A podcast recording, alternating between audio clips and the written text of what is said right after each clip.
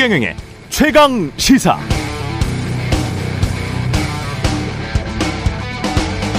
네, 어제 새벽 중앙일보 단독 기사 정부 후쿠시마 원전 오염수라는 용어를 처리수로 바꾸는 방안에 대해 검토에 착수했다 이런 기사가 나왔었는데요. 그리고 어제 아침에 국민의힘 의원들은 어, 각종 라디오 시사 프로그램에 나와서 오염 처리수로 부르는 게 맞다 이렇게 주장했었습니다. 그리고 어제 아침 최강 시사에 출연한 박문규 국무조정실장 후쿠시마 오염수 대응 TF 단장이기도 합니다. 방 실장은 조사 보고서 원본 공개는 물론이고 시찰단의 명단 공개에 대해서도 논의를 해봐야 한다. 이렇게 말했습니다. 전체 명단을 공개할지 어느 기관 소속의 전문가로 구성됐다는 그런 것들을 공개할지 그것도 지금 내부적으로 검토하고 있다. 이게 정확한 워딩입니다. 일본은 오염수를 처리수로 불러왔었습니다. 또 일본 정부는 한국 전문가들이 검증하러 오는 게 아니라 시찰하러 오는 것이라고 규정하고 있죠. 일본은 다 계획이 있는 것 같고 이미 그 계획대로 방류할 결심을 하고 있는 것으로 보입니다. 그럼 우리는 이걸 방조할 결심을 하고 있는 것일까요? 논란이 커지자 외교부는 처리수로 용어를 변경하는 방안에 대해서 검토한 적이 없다라고 관련 보도를 부인했습니다만 두고 봐야겠습니다. 무엇보다 시찰단 명단, 이름, 일정의 투명한 공개, 조사 보고서, 원문 공개, 데이터 공개가 꼭 필요해 봅니다. 어떻게 과학적으로 검증했는지 국민들도 알아야 하지 않겠습니까? 네, 안녕하십니까. 5월 12일 세상에 이익이 되는 방송 최경령의 최강시사 출발합니다. 저는 KBS 최경령 기자고요. 최경령의 최강시사 유튜브에서도 실시간 방송합니다. 문자 참여는 짧은 문자 50원, 긴 문자 100원이 드는 샵 9730 콩어플 무료고요. KBS 일라디오 채널 정치, 경제, 사회문화 등 다양한 명품 콘텐츠가 있습니다. 구독과 좋아요, 댓글 많이 부탁드리겠습니다.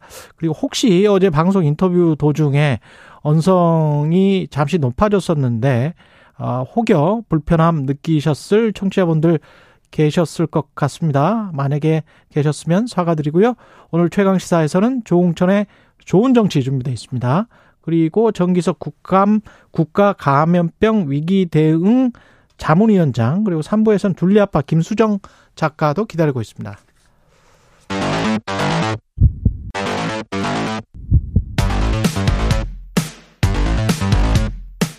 오늘 아침 가장 뜨거운 뉴스 뉴스 언박싱 자 뉴스 unboxing 오늘은 확장판이네요. 민동기 기자 김민아 평론가 나와 있습니다. 안녕하십니까? 안녕하십니까? 예. 코로나 19 위기 경보 수준 심각에서 경계로 낮춰진 거네요. 그러니까 정부가 예. 코로나 엔데믹을 어제 사실상 선언을 했습니다. 아. 이게 근데 정기석 위원장이랑 우리 제작진이랑 사전에 통화를 했는데 네. 엔데믹은 아니래요. 언론에서는 계속 엔데믹이라고 지금 부르고 있는데 그래서 사실상 사실상이라는 말을 맞습니다. 넣잖아요. 예. 그래서 예. 사실상 엔데믹을 선언을 예. 했다라고 전문가 입장에서는 엔데믹은 아니다. 네. 이렇게 그러니까 지금 말을 했습니다. 정기석 정확하게. 팩트를 말씀드리면 예. 다음 달 1일을 기해서 예. 코로나19 위기 경보 수준을 심각에서 경계로 예. 하향한다. 이제 이렇게 결정을 했다는 겁니다. 음. 이렇게 되면은 확진자에게 부과되던 7일간의 격리 의무를 5일 권고로 이제 전환하게 되고요. 애초 격리 의무는 코로나19 감염병 등급이 2급에서 4급으로 낮아지는 이른바 일상회복 2단계 조정 때 해제할 예정이었는데 좀 앞당겼습니다. 음. 아, 그리고 동네 의원하고 약국 가려면은 실내 마스크 착용하고 가야 되지 않았습니까? 그렇죠. 근데 이제 권고로 바뀌게 되고요. 동네 병원하고 약국 그렇습니다. 그 종합병원은 그러면 여전히 실내 당분간은 마스크를, 마스크를 써야, 써야 되는. 예. 예. 그리고 환자들이 밀집해 있는 병원급 이상 의료기관하고요. 음. 입소형 감염 취약 시설이 있지 않습니까? 예. 여기서도 당분간은 마스크를 의무적으로 착용을 해야 됩니다. 그리고 치료비 지원은 당분간 유지가 되고요. 백신도 여전히 무료로 맞을 수가 있습니다. 그리고 입원 환자에 대한 치료비도 계속 지원이 되고 생활 지원비, 유급 휴가비와 같은 일부 격리 지원도 계속될 예정인데 다만 최근 들어서 신규 확진자 규모가 좀 증가세를 보이고 그렇더라고요. 네. 그리고 신종 변이에 대한 재유행 가능성도 완전히 배제할 수가 없기 때문에 음. 조금 일정을 당기는 것에 대한 우려도 일각에서 나오고 있습니다. 예. 그러니까 뭐 언론이 뭐 엔데믹이라고 표현을 하면 마치 이제 우리가 굉장히 행복해지는 것처럼 그렇게 이제 쓰기도 하고 이러는데 뭐 전문가의 말씀 들으시겠지만 그런 예, 게 아니고 이따가 들어보죠. 예. 네, 그러니까는 이건 뭐 풍토병화라는 건 같이 살아야 된다는 의미인 것이지 그렇죠. 코로나19가 없어지지 않는다는 뜻이거든요. 맞아요. 예. 그러니까 그런 거를 감안해 주시고 그다음에 WHO가 국제 공중보건 비상사태를 해제했기 때문에 우리도 이 경보 단계를 낮추는 것이다. 그렇습니다. 이렇게 보시면 될 것 같습니다. 예. 나중에 그거 꼭 물어봐야 될 것 같아요. 정기석 위원장에게 심각해서 경계로 낮췄는데 나중에 상황이 잘못되면 그러면 경계에서 심각으로 다시 높일 수 있는 아. 건가? 그것도 한번 여쭤봐야 될 것 같습니다. 네. 예. 전세 사기 피해자가 올해 들어서 아유, 네 번째 아, 사망했군요. 그러니까 서울 양천 경찰서가 발표한 내용을 보면은요. 지난 8일 30대 여성이 양천구 한 빌라에서 숨진 채 발견이 돼서 현재 조사 중이라고 지금 밝히고 있습니다. 아, 이 여성은 이른바 빌라 사기왕 있지 않습니까? 예. 40대 김모 씨 소유 빌라의 전세 세입자로 파악이 됐는데 이 여성이 별도로 피해를 신고하지는 않았는데 경찰이 사망 경위를 수사하는 과정에서 전세 사기 피해 사실을 파악을 했습니다. 아직 명확한 사인은 확인되지 않은 그런 상황이고요. 경찰이 밝힌 내용을 보면 뭐 극단적인 선택 정황이라든가 음. 타살 혐의점은 아직 발견되지 않았습니다. 유서도 없었기 때문에 지금 국과수의 부검 결과를 기다리고 있는 그런 상황인데요. 어제 국회 앞에서 전세 사기 피해자들이 이 네 번째 사망자를 추모하면서 기자회견을 열었습니다. 예. 일단 피해자와 시민대책위원회 쪽 사람들은 네 번째 희생자가 발생했다는 소식이 쏟아지는데 정부 여당의 피해자 감별법 그리고 선구제 후뭐 어, 해수 불가 방침이 나와서 피해자들의 불안은 가중이 되고 있다. 그러니까 정부 여당이 아, 빠른 대책을 내놓지 않고 있는 것에 대해서도 강하게 비판을 하고 있습니다. 음. 그러니까 참 안타까운 일일 수밖에 없죠. 이런 피해자들 입장에서는 자기가 가지고 있는 거의 이제 상당액의 재산을 그렇게 전세 보증금으로 어, 잡히고 그걸 못 돌려받게 된 상황이기 때문에 그렇죠. 더군다나 그런 상황에서 뭐 이사를 갈 수도 없고 여러 어려움이 있는 상황 속에서 정치권 논의는 뭐 공전하는 것 같고 앞으로 어떻게 되는 것인지 알 수가 없고 하니까 아마도 이제 이런 극단적인 생각을 하거나 그런 경우가 있을 것 같아요. 그러니까 그런 선택을 하지 않는 것이 좋고 그리고 그런 극단적 상황까지 내몰린 피해자들의 어떤 지금 처지를 생각하면 국회가 뭐든 간에 하여튼 빨리 결론을 내려서 이 방향으로 우리가 대안을 마련해 주겠다라는 걸 이분들에게 충분히 안심할 수 있을 정도의 그 정도의 지금 신호를 줘야 되는 거거든요. 그런데 논의가 공전이 되고 있으니까 이게 어떤 절망으로 다가오는 상황이 아닌가 싶어서 좀 빨리 처리를 해야겠는데 뭐 25일 날 본회의에서 처리를 한다고 하는데 몇 가지 쟁점은 남아 있는 것 같습니다. 그러니까 좀 쟁점을 좁혀서 최대한 그러니까 뭐 완전히 지금 전세 보증금 뭐 사기 당한 걸 다 돌려달라고 하는 게 정말 어렵다고 한다면 어쨌든 그럼에도 이 피해를 최소화할 수 있는 방안에 합의할 수 있는 수준까지 최대한 빨리 합의하는 것이 정말 필요해 보인다 이렇게 말씀드리겠습니다. 그리고 이렇게 극단적인 상황이라면 우리가 무슨 뭐 IMF 구제 금융도 신청해서 여러 가지 일들을 해봤잖아요. 기업들도 다 구제를 해주고 그거 다 사실은 국민들 세금이 들어간 그렇죠. 돈 아니겠습니까? 네. 그러면 이런 극단적인 상황에서 또 코로나 때도 상기를 해보면 우리가 돈을 많이 썼다고 하지만 미국이나 유럽, 일본에 비해서도 훨씬 더 돈을 안 썼었거든요. 그리고 왜 그러면 그런 선진국들은 돈을 썼는가? 불가피하게 일을 못하게 되는 상황에서 사람들 굶어 죽지 말아라. 어떻게든 자식들 교육도 시키고 살고 보자. 그 다음에 어떻게 해보자. 뭐 이런 거였잖아요. 그래서 우리는 납득할 수 없는 수준의 돈들을 받았다는 뭐 이야기들 많이 접해 보셨을 그렇죠. 거예요. 네. 예, 그리고 그게 실제로 팩트입니다. 예. 근데 여기와 이것과 관련해서 왜 어떤 유연한 어떤 방법들이 한국은 금방금방 나오지 못할까?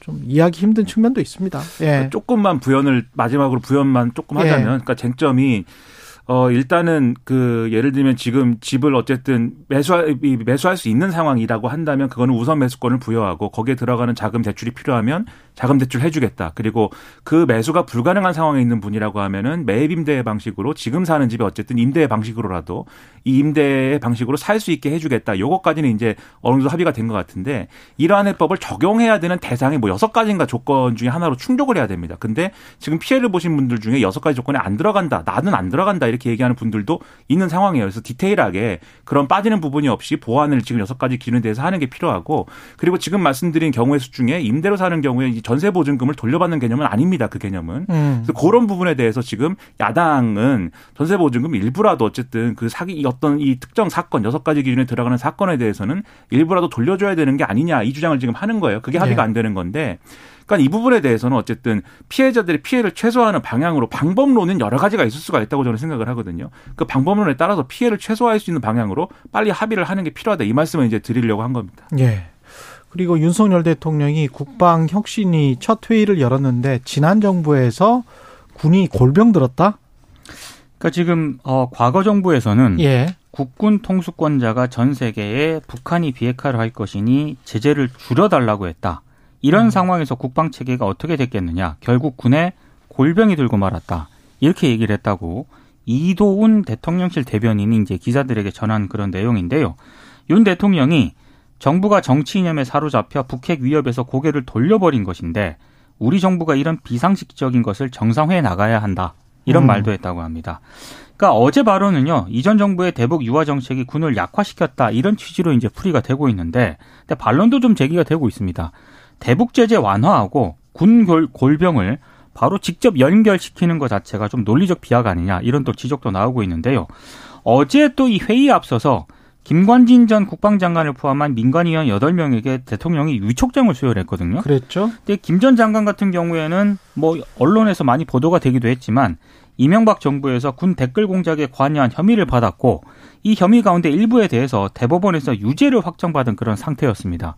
군이 그, 그러니까 국방의 의무를 해야 되는데 국내에서 정치에 관여하고 댓글을 한 거예요. 그렇습니다. 그 시간에 그거와 관련해서 이제 네. 일부 유죄 어, 혐의 이제 유죄를 확정받은 그런 상태인데 예. 어제 대통령이 회의 모두 발언에서 김관진 전 장관을 존경받는 군 원로 뭐 이렇게 얘기를 했다라고 합니다. 음. 그래서 적절하지 않다라는 비판도 만만치 않게 나오고 있습니다.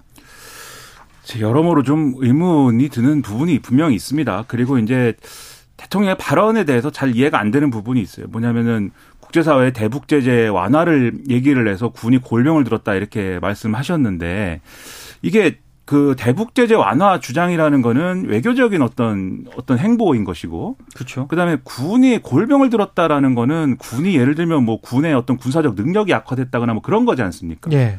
근데 그 두 개를 어떻게 연결시키는 거냐? 제가 예를 들면 전 정권의 정책에 대해서 한미 군사 훈련을 하지 않아서 뭐 연합 훈련을 덜 해서 좀 이렇게 축소해서 해서 군의 어떤 그런 뭐 군사적 능력이 떨어졌다 뭐 이렇게 얘기하면은 그거는 뭐 이 논리적으로 연결이 된다고 보는데 이거는 논리적으로 연결이 안 되는 얘기여서 그래서 이런 발언이 이렇게 또 대통령실이 또 이렇게 또 설명을 하는 과정에서 이것이 어떤 뭐랄까 고쳐지지 않는 않는 방식으로 또 이렇게 막 나오는 거거든요. 이런 발언에 대해서 상당히 좀 의문이 들고 그리고 이제 김관진 전 국가안보실장에 대해서도 말씀하셨듯이 그 당시에 이제 일어났던 김관진 전 국가안보실장이 주도 하거나 또는 관여하거나 또는 뭐 개입해서 일어났던 일들 중에 황당한 게 여러 가지가 있었습니다. 그 당시에도 화제가 많이 됐는데 뭐 심리전이라고 그래가지고 김관진 당시 국방부 장관 본인을 우상화한 뭐 포스터를 만든다든지 웹 포스터를 만든다든지 이상한 일이 많았거든요. 북한이 가장 두려워하는 그러니까요. 예. 그러니까 그런 것들 그걸 본인 본인이 했던 그 댓글 공작의 일환 아니었어요? 그게? 그러니까 그런 것들이 이제 심리전인가 예. 아니면은 네. 어떤 정치 군인의 모습인가 이런 것들이 그 당시에도 논란이 많았는데 그런 어떤 뭐 이 포석인지 잘 이제 납득할 수 없고 오히려 이제 강군을 만든다고 하면 대통령이 음. 구체적으로 이 얘기를 해줄 필요가 있는 거예요. 예를 들면 강군을 만든다는 게 예를 들면 뭐 군의 뭐 어떤 편제를 바꿔야 되는 것인지 아니면은 훈련량을 막 늘려야 되는 것인지 또는 음. 군에 있는 어떤 부조리를 뭐 뿌리 뽑아야 되는 것인지 또는 무기 최신 무기를 뭐 구매해야 되는 것인지 여러 가지가 있지 않습니까? 그 중에 어떤 걸 하자는 것이냐 등에 대해서 오히려 구체적으로 얘기하는 것이 오히려 바람직한 방향이 아니냐 생각을 합니다. 그 강군과 관련해서는 그런 것도 있는 것 같아요. 그 과거에 우익 집회에 참석하셨던 전 국방부 장관이나 그런 분들이 국방 비리와 연관돼서 확정 판결 받은 분들이 가서 그렇죠. 태극기 휘두르고 그런 것들을 제가 좀 봤었는데 그 국방 비리가 있거나 부패가 심한 어떤 기업, 조직, 군대에서 어떤 경쟁력이 생기고 효율성이 생기고 이게 될 수가 있습니까? 불가능해요. 그런 측면에서 봤을 때는 뭐 전반적으로 외국에서 투자를 한, 한다고 해도 이런 거죠. 가령 한국 같은 경우에 한국의 그 한국 국내에 있는 어 대학원의 MBA에서 그런 그렇게 말하는 교수들까지 있던데 남자의 힘은 법카다. 예? 법카를 마음대로 쓸 수 있는 능력이다. 뭐 그 정도로 굉장히 좀 법카랄지 법인카드랄지 이런 거에 관해서 굉장히 좀 좋은 말로는 유연하게 나쁜 말로는 외국 지점장들이나 외국 지사장들 아니면 외국 기업가들이 봤을 때는 좀 부패가 있는 것 아닌가? 이렇게 보는 시각들이 있거든요. 그래서 늘 투자를 할 때든 아니면은 뭐 경쟁력을 볼 때든 본다면 기술, 부패 이런 것들을 잘 봅니다. 그리고 그 기업의 조직 운영 이거 군대도 똑같 똑같습니다. 그렇죠. 예. 근데 그런 측면에서 뭔가 국방을 우리가 제대로 하자. 국방 비리를 없애자.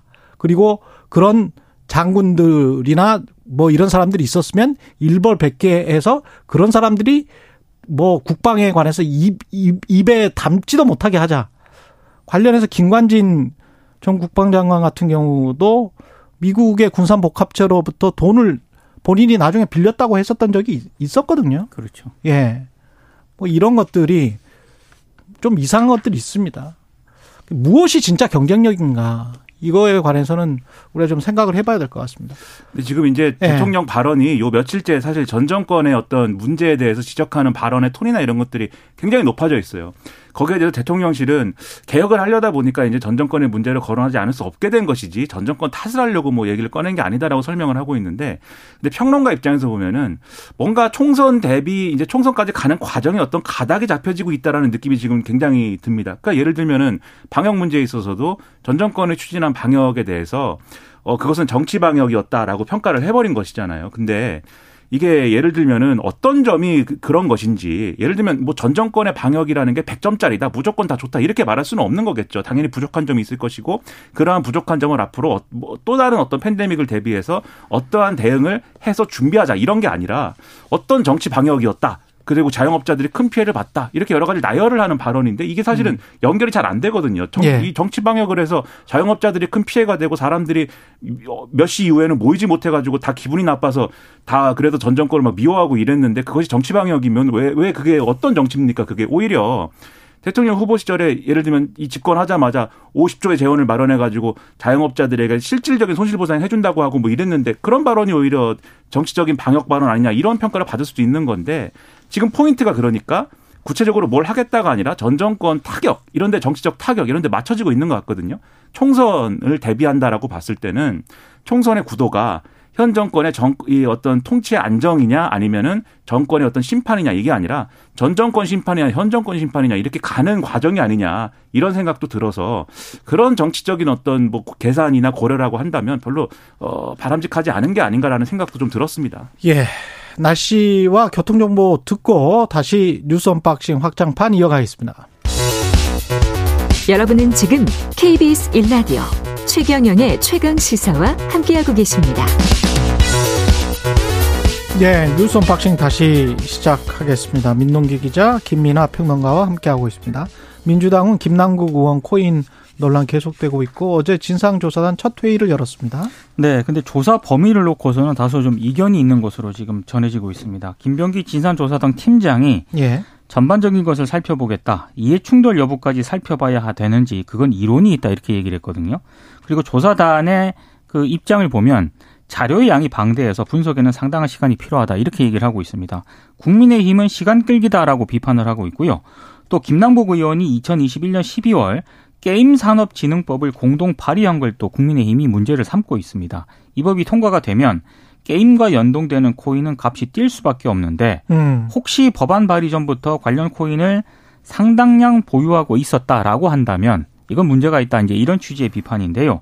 관련해서 또 여야가 고위공직자 재산 등록 공개 대상에 가상자산을 포함하는 방안을 신속히 추진하기로 또 어, 이렇게 사실상의 합의를 봤거든요. 예. 그래서 뭐 21일, 22일에는 소위원회, 24일에는 전체 회의를 잇따라 열어서 개정안을 심사할 예정인데, 근데 문제는 오늘 또, 어, 김, 어제 오늘 김남국 의원과 관련된 추가 의혹이 계속적으로 좀 제기가 되고 그렇죠. 있다는 점인데요. 예. 뭐 대표적으로 뭐 YTN 등이 보도한 내용을 보면은 어, 지난해 뭐 한동훈 장관 청문회 때도 그렇고 상임위가 진행 중인 상황에서 김남국 의원이 여러 차례 코인 투자를 한 정황이 추가로 확인됐다. 뭐 이런 내용인데 뭐 지난해부터 최근까지 상임위 활동을 하면서 활동을 하면서 그렇습니다. 상임위가 진행되는 그 기간에도 그 시간에도 투자를 한 정황이 확인됐다는 거고요. 상임 상임위가 진행되고 있는데 그 그러면 주식 투자하는 것처럼 그렇게 하는 그러니까 거예요? YTN 보도 예. 내용 등을 좀 종합을 해보면 김남국 의원의 것으로 추정되는 코인 지갑 하나에서만 예. 지난해부터 최근까지 1,400건이 넘는 거래 내역이 나왔다라고 하거든요. 그러면 그 상임이 진행되는 동안 단타 쳤다는 이야기인가? 뭐 그런 의혹이 제기가 된 상황이고 또 KBS가 보도한 내용을 보면은요. 예. 김남국 의원이 위믹스 말고도 음. 다른 게임 코인에도 9억이 넘게 투자한 의혹이 있다라고도 보도가 되고 있습니다. KBS 단독 보도 이게 있네요. 그렇습니다. 지난해 4월 말에 마블엑스라는 코인이 10억 장 10억 상당의 김남국 의원의 거래를 한 것으로 추정되는 그, 그 지갑에 유입됐다는 그런 내용인데요. 이 마블렉스라고 하는 게 국내 게임 회사 넷마블이 게임머니 거래용으로 발행한 코인이거든요.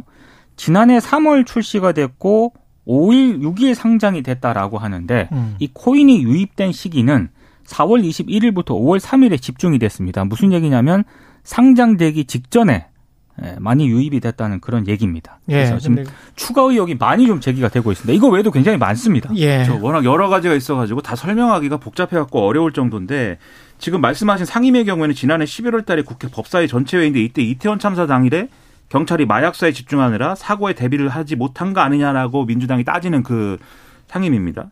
근데 거기서 이제 자기가 마지막 발언하고 7분 뒤에 위믹스 코인을 매도를 한 내역이 이 가상화폐 지갑 거래 내역에 있다는 거예요.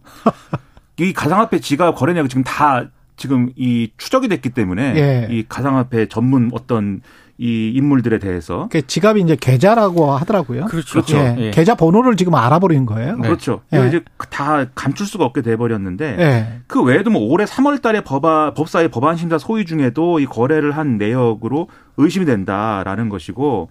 그러니까는 이걸 하는 이 어떻게 입법 활동을 하는 도중에 입법에 집중을 할 수가 있었겠습니까 이게? 그 이런 행위를 했다라는 것 자체가 내 코인 얼마인가? 뭐 그렇죠.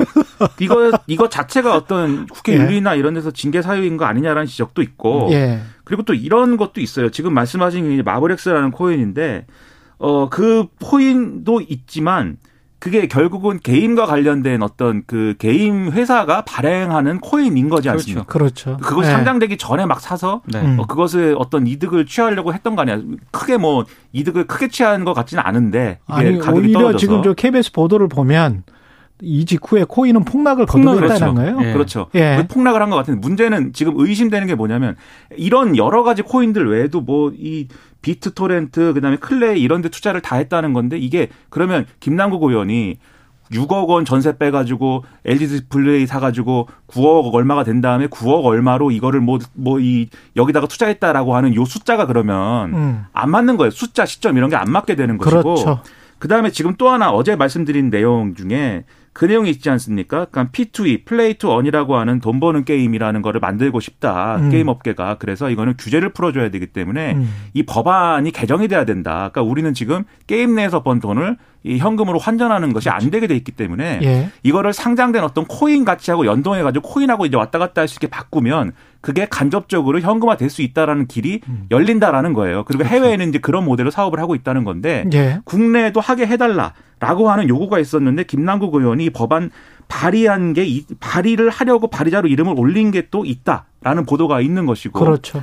그리고 이제 그 어제 말씀드린 이 게임학회라는 이 분들이 제기한 의혹이 그 당시에 이걸 하기 위해서 여러모로 로비를 했던 거고 특히 이재명 이, 이 게임학회 학회장이라는 분이 또 이재명 후보 캠프에 결합을 했었 다는 거예요. 예. 그 당시에 캠프 내에서 이거 위험하기 때문에 안 된다 라고 했는데 이상하게 김남국 의원 중심으로 해서 이게 되는 쪽으로 막 가버렸다. 그러니까 후보가 어, 이재명 후보가 이걸 허용해야 된다라는 쪽으로 얘기하는 걸로 상황이 바뀌어버렸다. 이 주장을 또 하고 있는 거거든요. 예. 그러면 종합적으로 보면 이 코인들이 김남국 의원이 게임 업체로부터 뭐 예를 들면 받았거나 음. 제공받았거나 또는 그러한 여러 가지 정치적 고려 속에서 뭔가 이득을 취하려고 한 거 아니냐라는 의심이 들 수 있는 상황이기 때문에 여기에 대해서 충분한 해명이 필요한데 민주당 계속 이런 보도 이런 거 따라가고 있는 겁니다. 지금 뭐 조사단 이제 꾸린다고 하고 이 과연 해명이 되겠는가라는 상당한 의문이 들고 음, 있습니다. 김남국 의원 자신도 지금 모든 것을 다 공개했던 것처럼 이야기를 했잖아요. 네.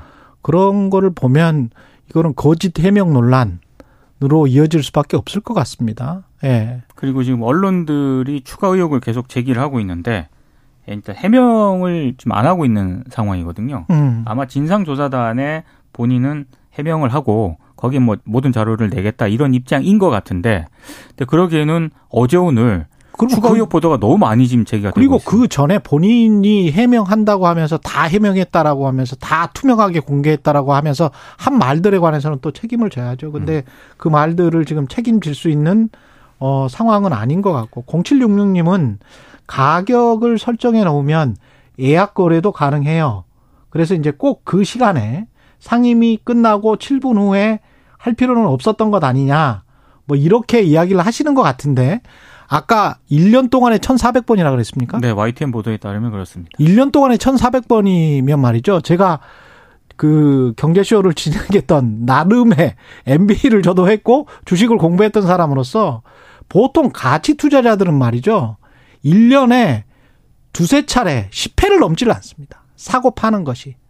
그러니까 이제 사고 파는 것이. 1년에 1,400번을 거래했으면 어. YTN 보도 예. 내용에 제기하는 의혹은 예. 코인 지갑 하나에서 음. 지난해부터 최근까지 1,400건이 넘는 거래 내역이 하나에서 하나에서 그랬다는 거거든요. 근데 만약에 하나에서 지금 이게 KBS 보도도 보면은 지갑이 지금 여러 개인 것 같은 거잖아요. 근데 하나에서 이렇게 많은 거래를 했다면 만약에 예. 아, 지갑이 다른 지갑이 있다라고 한다면 예. 더 많은 거래를 했을 수도 있다라는 게 이제 YTN 보도 내용입니다. 뭐 주식에서 초단타 매매 전략의 스캘핑이라고 하거든요. 머리를 살짝 뜨듯이 이게 조금만 먹고 나 그 또 뜨고 또 뜨고 그거는 사실은 투자로 보기 음. 힘든 음. 개념인데요. 그렇습니다. 그러니까 이게 가상화폐 지갑을 네. 분석한 내용이기 때문에 무슨 검찰의 계략이다 이렇게 얘기하기도 좀 어려워요. 이게 네. 그렇기 때문에 성실하게 해명하는 게 필요할 것 같습니다. 국민의힘은 또 열흘 만에 최고위를 다시 재개를 했고요. 어제 재고, 재개를 했는데요. 김기현 대표가 일단 두 최고위원의 설화로 무리를 일으킨 데에 대해서 송구하다 이런 입장을 밝혔습니다. 그리고 지금 태용호 전 의원이 자진 사퇴해서 권위 상태지 않습니까? 예. 전국위에서 보궐선거를 실시하기로 했는데요. 다음 최고위 회의에서 보궐선거 선관위를 꾸릴 예정입니다. 그리고 김재원 최고위원 같은 경우에는 사고로 처리가 됐기 때문에 공속으로 남겨둘 예정인데 최고위원 선출 시한이 6월 9일까지거든요. 그래서 이 일정을 지금 지키기 위해서 오는 15일 최고위에서 선관위 구성안을 의결하겠다 이런 입장을 내놓았는데 그럼 이제 어떻게 이제 뽑을 거냐 이게 관심 아니겠습니까?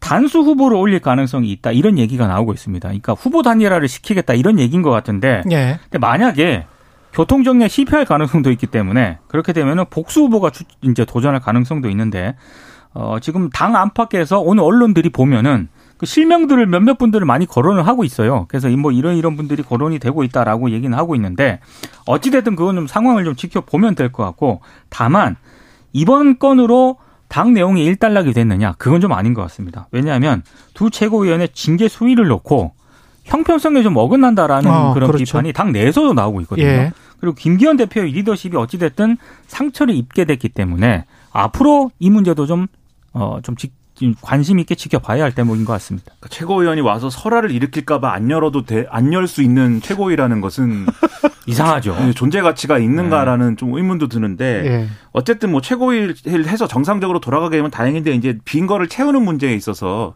지금 뭐 여러 가지 얘기가 나오고 있다고 설명해 주셨는데 크게 두 기류가 있는 것 같아요. 두 가지 기류가 있는 것 같아요. 그래서 지난번에 컷오프 되고 뭐 이런 그 친윤 후보군이라고 하는 이분들을 이제 다시 뭐 도전할 수 있도록 하자. 이만희, 박성중, 이용 의원 이런 분들 또는 친윤 색깔이 명확한 뭐 어떤 그런 분들을 이제 출마시켜야 된다. 그래서 친윤 지도부 구성하는 것이기 때문에 정확하게 그 친윤 지도부 색깔로 가야 된다.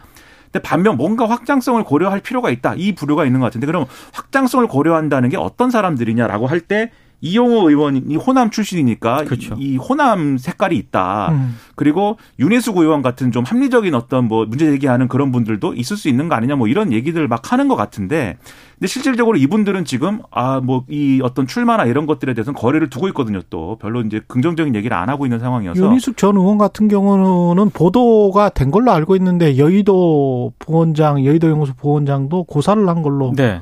예, 그렇죠. 예. 분위기가 이제 그런 분위기는 또 아닌 것인데 음. 그래서 제가 볼 때는 결국은 친윤 이 지도부 한 명을 충원하는 것으로 될 것인데 예. 그런데 그것도 어제도 말씀드렸는데 불안감이 있는 거에 어떤 발언이 어떤 방식으로 나올지 모른다라는 것 이런 것들을 다 정치적 부담을 안고 가야 되는 지금 지도부라는 것 이것이 굉장히 앞으로도 부담스러울 것이다라는 생각이 듭니다. 예. 그리고 G7 정상회의가 히로시마에서 열리는데 어, 윤석열 대통령이 이 히로시마 갔다 온 다음에 개각을 단행할 가능성이 있다? 이게 한겨레가 보도한 내용인데요. 예. 여권 핵심 관계자 말을 빌어서 이제 이렇게 보도를 한 겁니다. 그래서 문체부, 노동부, 복지부 이렇게 이제 세 부처가 문체부, 노동부, 복지부. 네. 문체부 장관 같은 경우에는 가짜뉴스 대응이라든가 이른바 KBS, MBC와 같은 방송의 좌편향 시정 노력이 미흡하다는 게 대통령실과 여권의 평가라고 합니다. 좌편향 시정 노력을 문체부가 할 수가 있나요? 정부가 저 도 이게 왜 문체부 장관 예, 자유민주주의에서 그래 아니 다 떠나서 좌편향이 네. 있다라고 쳐요. 네. 정부의 시각에. 근데 그거를 문체부 노력, 장관 문체부 장관이 노력을 해서 고칠 수 있으면 그 공산주의 국가 아닙니까? 저도 약간 이 부분이 이해가 안 되는데 일단 여, 한겨레 보도에 따르면 예. 그런 게 여권 내부의 판단이라는 거고요. 음. 노동부 장관 같은 경우에는 이른바 노동개혁의 핵심인 근로시간 개편안에 대해서 반대 여론을 제대로 설득하지 못했다. 그리고 복지부 장관 같은 경우에는 간호법이 지난달 국회 본회의 통과할 때까지도 이른바 예. 직역단체 간의 갈등을 조율하지 못해서 사태를 키웠다. 이런 문제의식을 보이고 있다는 겁니다. 그래서 G7 갔다 와서 이들 부처의 장관은 교체될 수도 있다. 이런 내용입니다. 저는 문체부 장관하고 보건복지부 장관은 뭐 교체하는 게 맞지 않나 이런 생각도 듭니다. 제대로 일을 못한 것 같기 때문에. 음.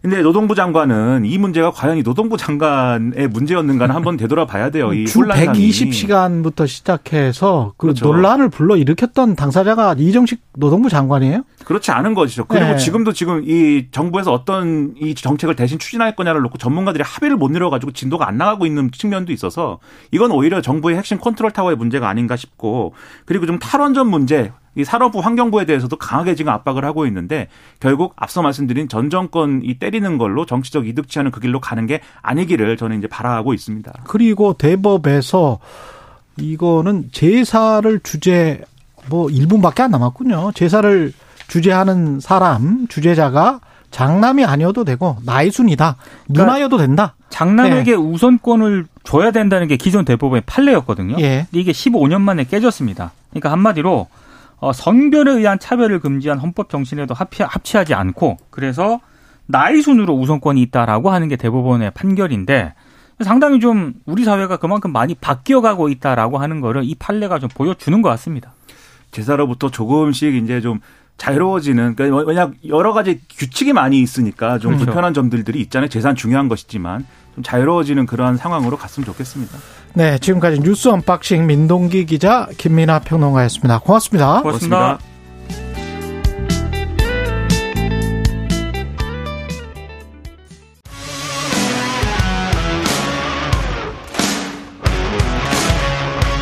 오늘 하루 이슈의 중심 최경영의 최강 시사.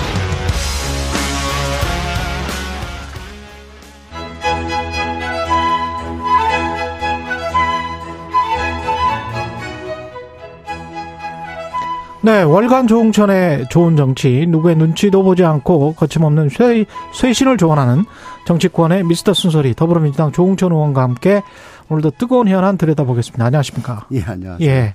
한 달 만에 보통 이렇게 돌아가거든요, 저희가. 네. 근데 이제 한 달 만에 모시는데 그 사이에 또 그 전에 돈봉투 있었었나요? 네, 네. 지금은 이제 코일입니다. 네. 예. 이거는 지금 뭐 김남국 의원이 막 해명을 하다가 어, 지금 좀 진상조사단이 좀 늦게 꾸려진 것 같은데 이게 대응이 좀 늦지 않았나 싶기도 하고요. 그래도 뭐 돈봉투 의혹에 대해서 아직도 진상 자체 조사단 아. 꾸리지 않은 거에 비하면 뭐 다행이죠. 뭐 예. 비록 뭐 한 박자 늦었습니다. 이것도 음. 늦었고 어 초기 대응이 잘못돼 가지고 예. 어 계속 그러면 이거 이건 거짓 해명 아니냐 이런 점들이 계속 나오고 있지 않습니까? 예. 그 자고 일어나면은 언론 보도가 본물을 이뤄서 그렇죠. 계속 나오고 있고요. 예. 또 어, 어저께 밤늦게 나온 거에 보면 상임위 중에 무슨 거래를 했다는 뭐 이런 그렇죠. 이런 네. 보도. 음. 아우 그건 굉장히 악성인데. 음. 어, 그럼에도 불구하고 저희는 뭐 민주당은 공당이고요. 네. 국민 세금으로 운영되는 공당이니까 공당은 스스로의 자정 능력을 갖춰야 됩니다. 음. 그렇기 때문에 어 자체 조사를 하는 것은 기본적인 조치라고 저는 생각합니다. 그래야지 국민의 신뢰를 최소한이라도 받을 수 있지 않겠어요? 그리고 야당이기 때문에 예. 그동안에 뭐 항상 뭐 검찰이 어뭐 조작 수사하고 있다, 뭐 음. 정치적 수사하고 있다 이렇게 주장을 하는데 예. 그나마 최소한의 진상 진실을 갖고 있지 않으면은 검찰이 까는 거에 따라 가지고 뭐 수동적으로 끌려가 끌려갈 그렇죠. 수밖에 없죠. 예. 그나마 어, 버틸라면은 그래도 아니다. 그건 사실 아니다. 라고 음. 하려면 진상조사가 꼭 필요합니다. 근데 진상조사의 방법이 A부터 Z까지 이렇게 쭉 하는 방법이 있을 것 같고요. 중간중간에 언론 보도들이 지금 계속 나오고 있는데 네. 이거는 본인한테 맞느냐. 네. 틀리면 뭐 증거를 제시해라. 이렇게 할 수 있는 방법도 있지 않습니까? 근데 KBS는 YTN 보도 같은 경우는 지금 당장 음. 본인이 확인해 줘야 되는 보도일 것 같거든요. 네. 예. 어, 그러니까 그, 그, 상임위 시간 중에 그걸 거래를 했다. 그러면 그, 그 거래 시, 시. 분이 찍힌. 그렇죠. 그 지갑. 그게 네. 과연 그러면 저 김현 본인의 것이냐 예. 그것만 예. 확인하면 뭐 그렇죠. 예, 자연적으로 연결이 되는 거고. 그다음에 또, 또 다른 계좌에 뭐 9억을 예. 투, 자했다 예, 위믹스 그, 말고도 예, 그, 그것도, KBS 보도. 예. 예. 그 지갑 holder가 김의원이냐. 그렇죠. 그것만 확인하면 되는 건데. 예. 어쨌거나 어 이거는 뭐 객관적인 자료가 다 남는 거 아니겠습니까? 음. 그러니까 그 전문가들 또 지금 투입된 우리 저 뭐 이용우, 홍성국, 김한규 이런 의원들이 그쪽에 밝은 의원들이니까. 홍성국 의원 같은 경우는 뭐 리서치 센터장까지 하시는 네, 네, 네. 예. 어, 저 객관적 자료만 있으면 음. 뭐 가능하리라고 보여지는데 다만 이 코인이란 것이 블록체인을 뭐 기본으로 네. 하고 있기 때문에 뭐 기술적 진입 장벽 같은 게 있다 뭐 이런 얘기도 있어요. 그게 무슨 얘기인지 잘 모르겠습니다. 그래서 네. 외부 전문가가 필요하다 이런 얘기가 있다는 있는 것 같고 그거는 음. 뭐그 투자를 할 때 그만큼 기술적 진입 장벽이 높으면 음. 그만큼 밸류를 높게 받고 뭐 가격이 높게 매겨진다 그런 이야기니까 그것과 이 사람이 공직자로서 이해 충돌 여부를 할지 매매를 언제 했는지 그게 네. 상임위 중간 동안에 했는지 아니면은 법과 관련해서 이 상임위 활동 또는 법안 발의 활동이 본인의 정치적인 행동과 뭔가 좀 뭐 맞아 떨어지는 게 있는지 그래서 이해상충이 되는 것인지 그걸 좀 확인해야 될 것 같은데. 그러니까 이제 우선적으로 해야 될 거는 예. 객관적인 사실관계를 확정하는 겁니다. 예. 네, 지금 뭐 매일 뭐 이뭐 뭐 위믹스 말고 다른 코인도 했다. 음. 뭐 그것도 뭐 9억이다 어쩌다 뭐 이런 얘기가 계속 나오고 있지 않습니까? 그렇죠. 예. 그러니까 그런 사실관계를 확정을 시키고 또 아까 앵커께서 말씀하신 대로 어 중간 중간에 보도되는 것들에 예. 대해서도 예. 또 본인한테 확인을 하고 예. 그래서 사실관계를 확정하고 난 다음에 그러면 과연 이게 뭐 이해 충돌이 되냐 마냐 이런 거는 뭐 이 조사단이 확정을 지을 수는 없겠죠. 예. 그 사실관계를 확정하고 난 다음에 음. 음. 그러면 이제 거기에 대한 평가는 음. 평가는 음, 뭐 최종적으로는 국민들이 하실 겁니다만은 그렇죠. 그렇죠. 뭐 당 내부에서 예. 그 어느 정도 그 평가가 이루어질 겁니다. 지금까지 나온 팩트가로라도 탈당이나 네. 출당이 좀 필요하다 이렇게 보십니까? 의원직 사퇴. 의원직 사퇴. 아, 아니, 아니, 탈당 출당. 탈당 출당. 탈당 출당은 뭐, 어쨌든 지금 저 사실관계 확정이 아직 이루어지지 않고. 네. 어제 막 시작을 했기 때문에 음. 어, 팩트를 확, 확정하고 난 다음에 판단을 해야 될 일입니다. 예. 아직은 좀 이르다.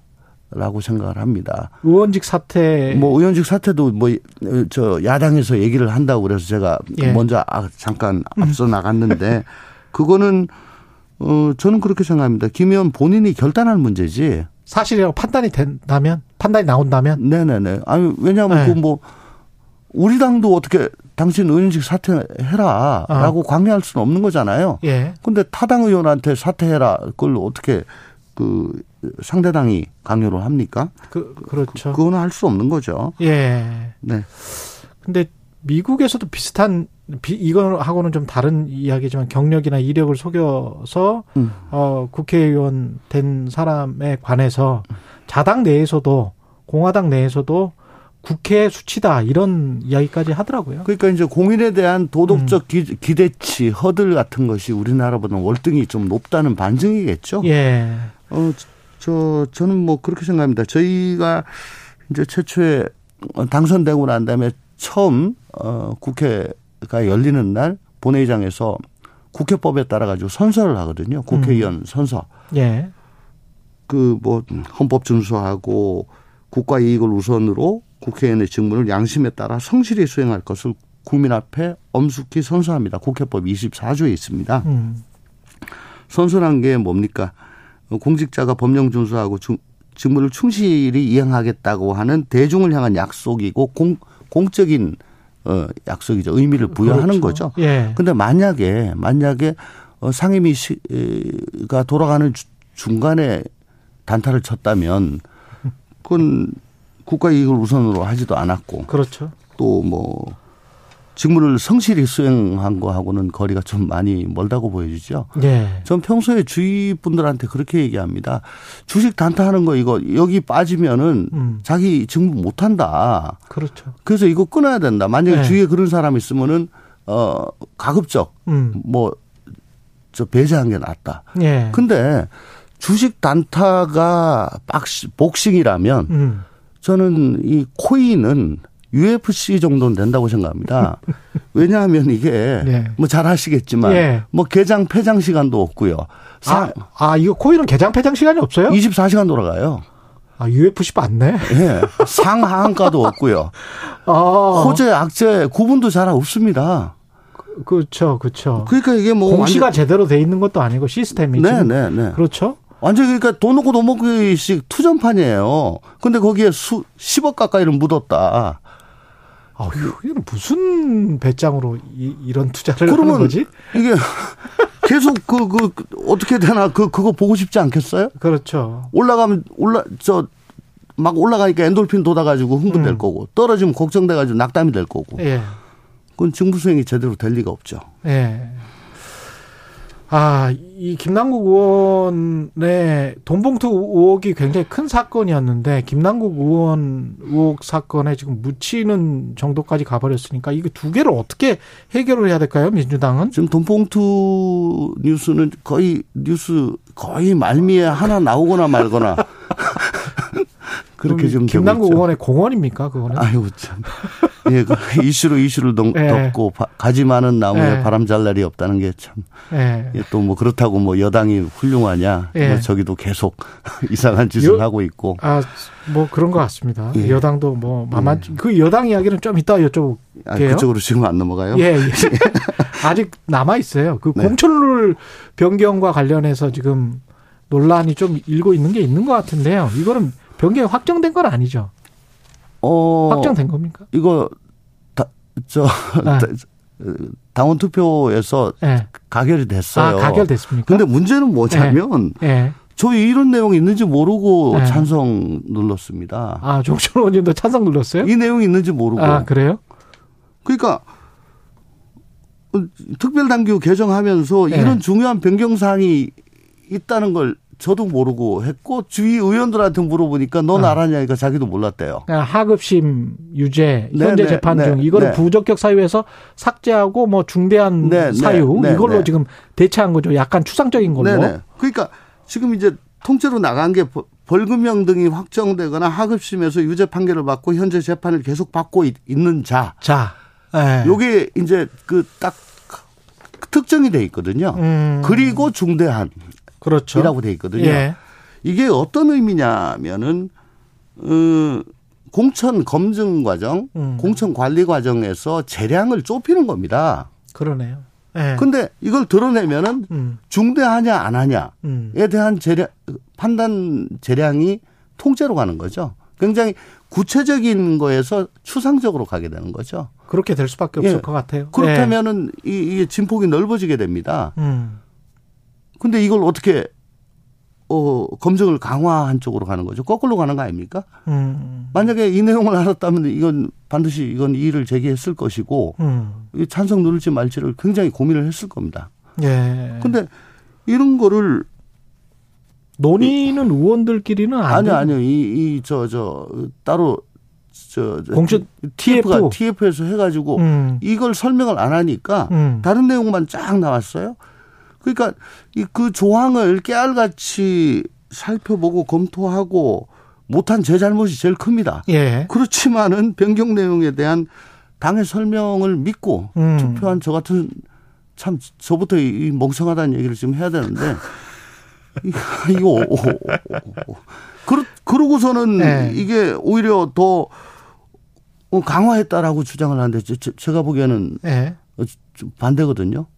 강훈식 의원은 지금처럼 야당 의원들이 수사 대상에 많이 오르고 무차별적 기소를 당하고 있는 상황에서 그냥 다 기회를 박탈하자는 건 적절하지 않아 보인다. 이렇게 생각하는 지금 민주당 당원들도 많은 것 같고요. 그렇게 했으면은 예. 기소가 되었을 경우로 한정을 했어요. 저 검찰이라면. 차라리 이거는 벌금 하급 하급식 판결이 아니고 예, 유죄 판결을 바꾸라고 지금 돼 있잖아요. 음. 그럼 뭐 그러면 그렇게 이제 명확하게 좁히는 구체적인 게 있었어야 된다. 네네. 법원의 네. 영역에 관한 겁니다. 이거 검찰, 검찰로 한정하는 건 아닙니다. 네, 검찰의 한정에서 기소 받은 정도면 예, 지금 예. 하급심이 진행 중이라면 예, 예, 그 정도는 이제 상관없다. 이렇게 지금 생각하시는 겁니까?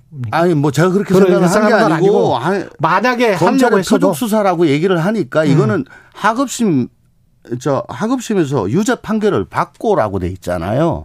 이렇게 공천 룰을 변경하고 나니까 신문들 쪽에서는 조국 전 장관이 다, 다시 소환이 됐거든요. 조국, 조민 이렇게 소환이 됐고 박지원 전 원장 출마 가능성도 이제 높여졌다. 이런 분석들이 나오고요. 구체적인 이름들이 이제 나오고 있습니다. 예. 아, 저희가 그렇게 지금 뭐 여유롭지가 않습니다. 음. 저희 저희 민주당이 사장, 예. 예.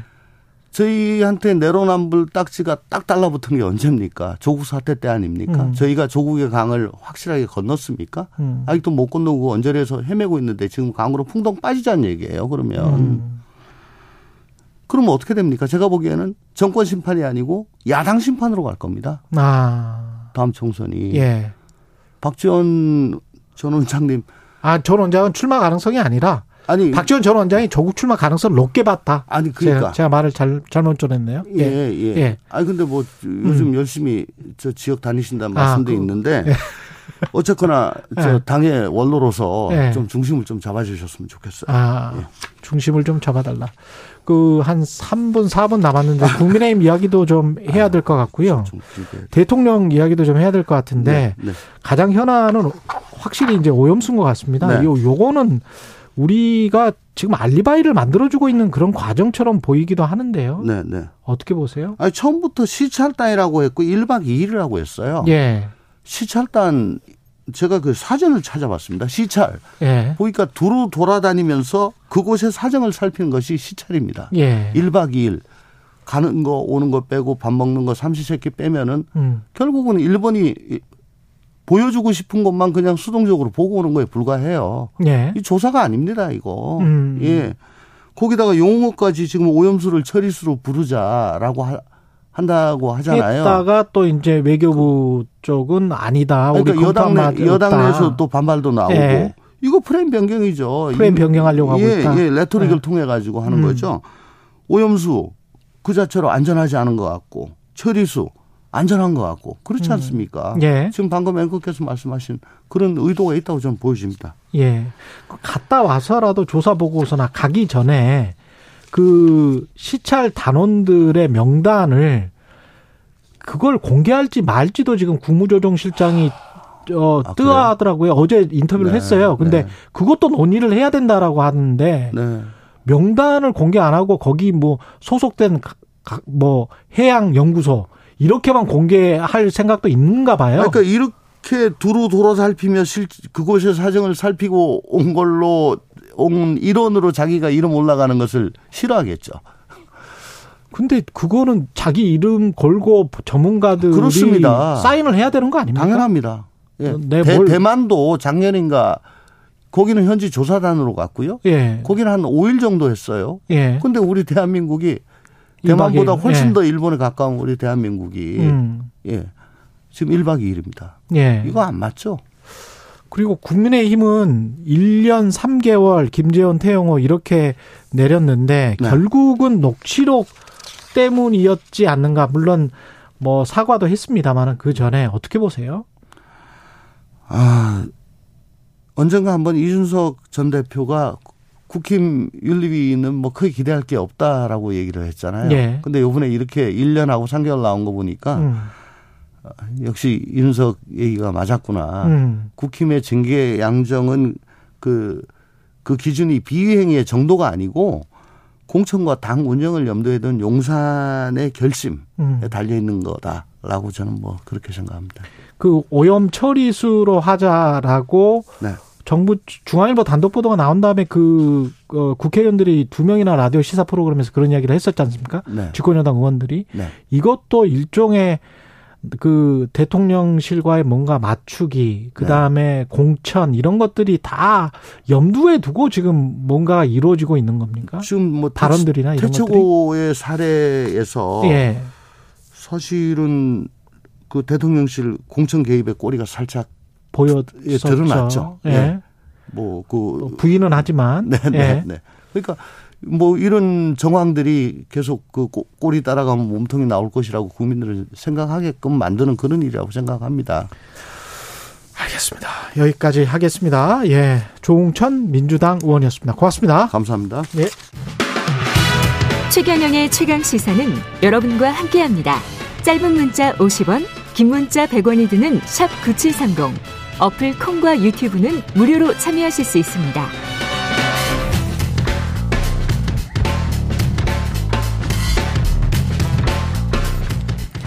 네, 정부가 코로나19 위기 단계를 3년 3개월 만에 낮췄습니다. 확진자 격리와 마스크 착용 의무도 해제 완화하기로 했고요. 어, 정기석 국가 감염병 위기 대응 자문위원회 위원장 전화로 연결돼 있습니다. 안녕하세요.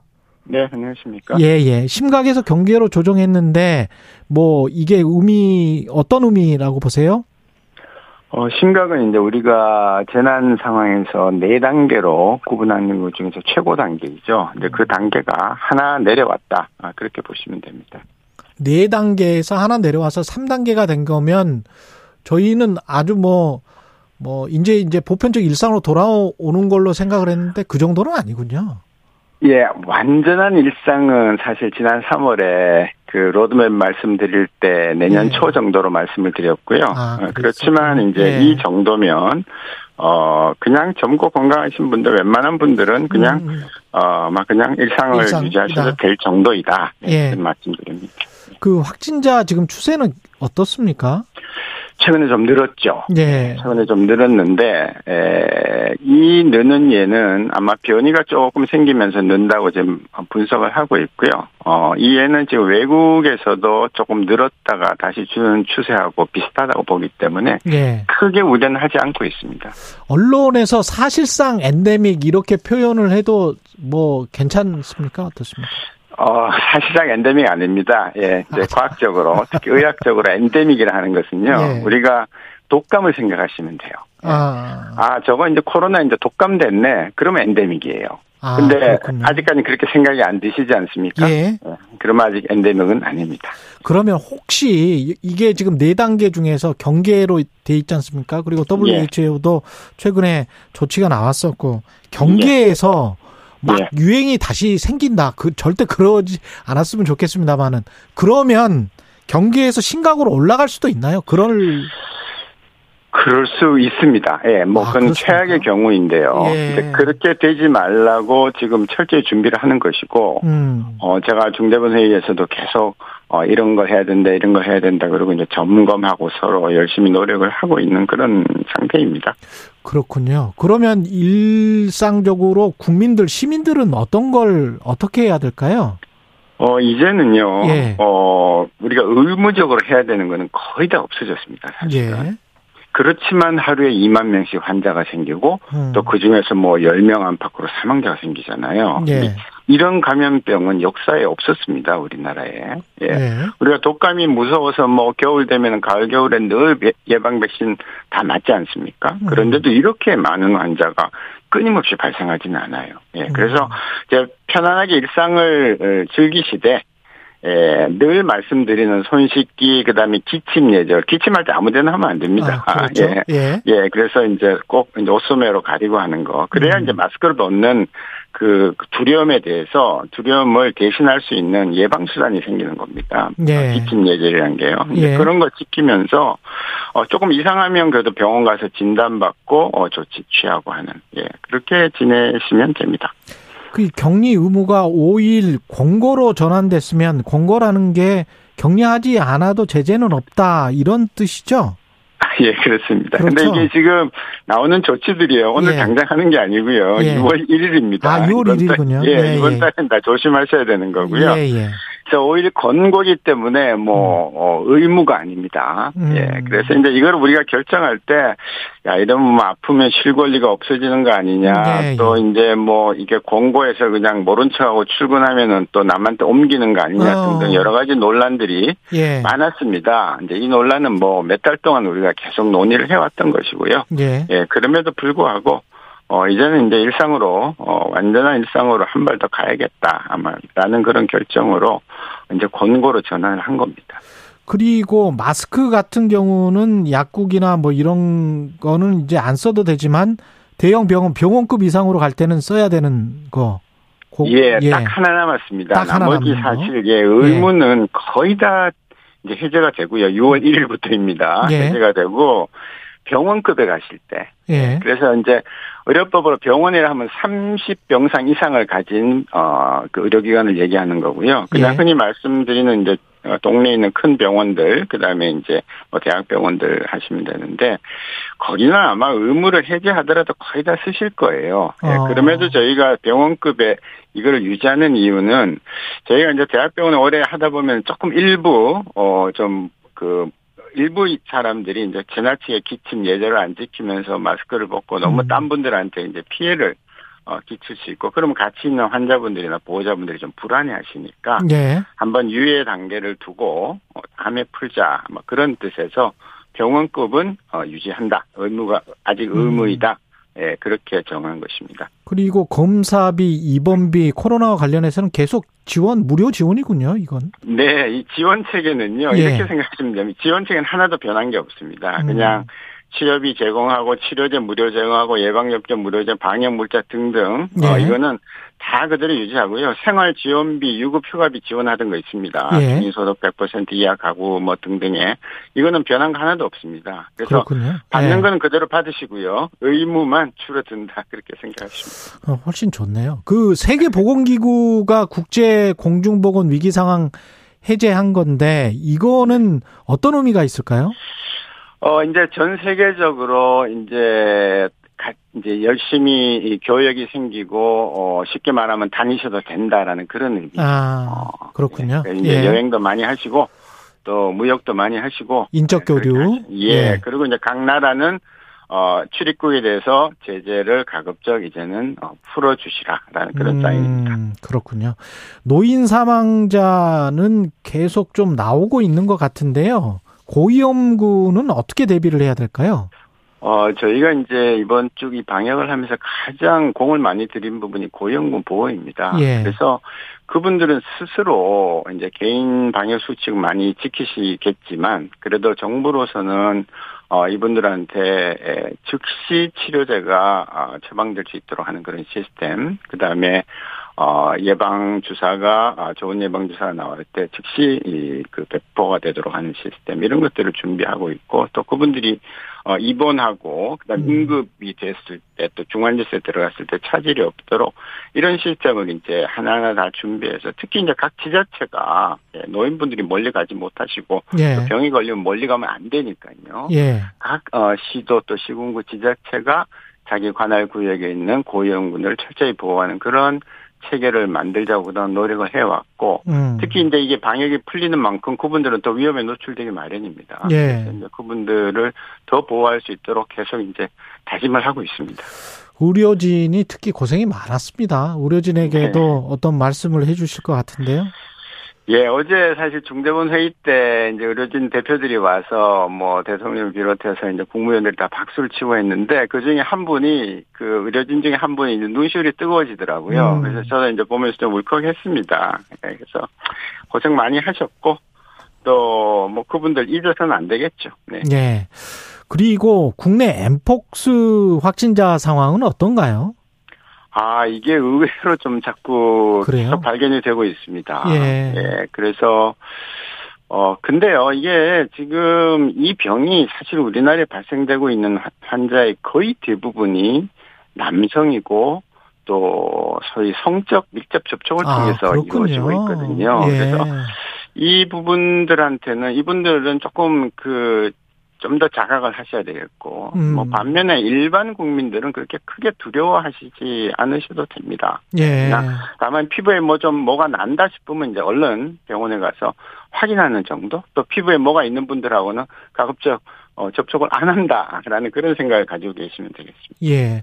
근데 WHO가 이 엠폭스에 대해서도 비상상태 선언을 해제하기로 했다는 뉴스가 나왔는데 이것도 그러면 코로나처럼 그렇게 되는 겁니까? 아니면? 그렇죠. 예, 이게 네. 사실 엠폭스 우리나라는 지금 증가하지만 유럽, 미국 쪽에서는 지난해 많이 증가했었죠. 아, 그래서 지금 시간이. 이제 안정화 추세를 보이고 있기 때문에 예. 우리나라는 이제 모든 분들이 이, 이 미디어에 이제 그 방송에 집중을 하잖아요. 그렇죠. 이제 이렇게 한번 쭉 어, 알고 나면은 이제 음. 눈에 띄는 거니까 예. 큰 문제는 없으리라고 생각하고 WTO도 그런 의미에서 이제 어, 국제 공정보건 위기 사태는 이제 일단은 어, 거두는 걸로 그렇게 결정한 것으로 압니다. 한 30초밖에 안 남았는데요. 위원장님 그 또 이런 코로나 같은 상황이 발생할 수 있습니까?